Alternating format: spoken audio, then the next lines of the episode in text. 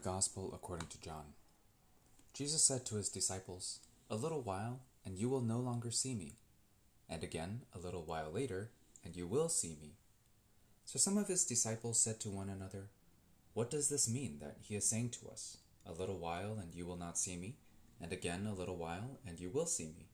And because I am going to the Father. So they said, What is this little while of which he speaks? We do not know what he means. Jesus knew that they wanted to ask him, so he said to them, Are you discussing with one another what I said? A little while, and you will not see me, and again, a little while, and you will see me? Amen, amen, I say to you, you will weep and mourn while the world rejoices. You will grieve, but your grief will become joy. The Gospel of the Lord. My diocese has transferred the solemnity of the Ascension of Jesus to Sunday, so today I will be looking at the daily reading. And in today's Gospel, we see that Jesus is talking about the fact that he will die and uh, not be able to be seen by his disciples for a few days, but then uh, on Sunday, he will rise from the dead and they will be able to see him again. And uh, death is an interesting topic, um, maybe not something that we think about too often. But the Knights of Columbus have a fascinating motto, it's Tempus fugit, memento mori, and this is Latin for time flies, remember death. And there seem to be two extremes when it comes to thinking about death. The first school of death of thought believes that death should be ignored as much as possible.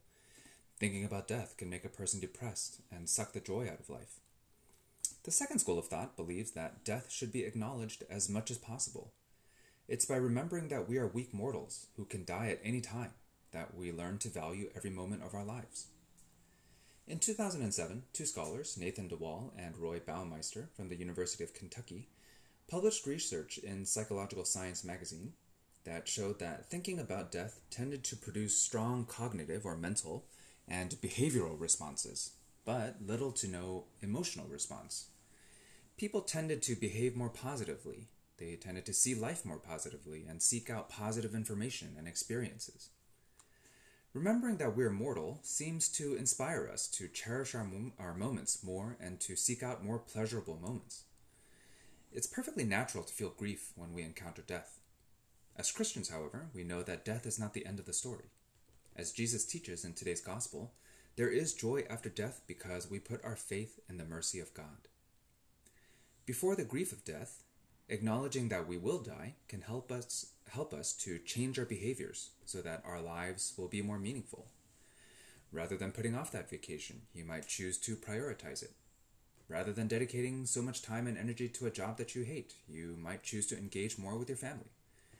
Rather than being so riled up about little perceived insults, you might become more magnanimous and forgive.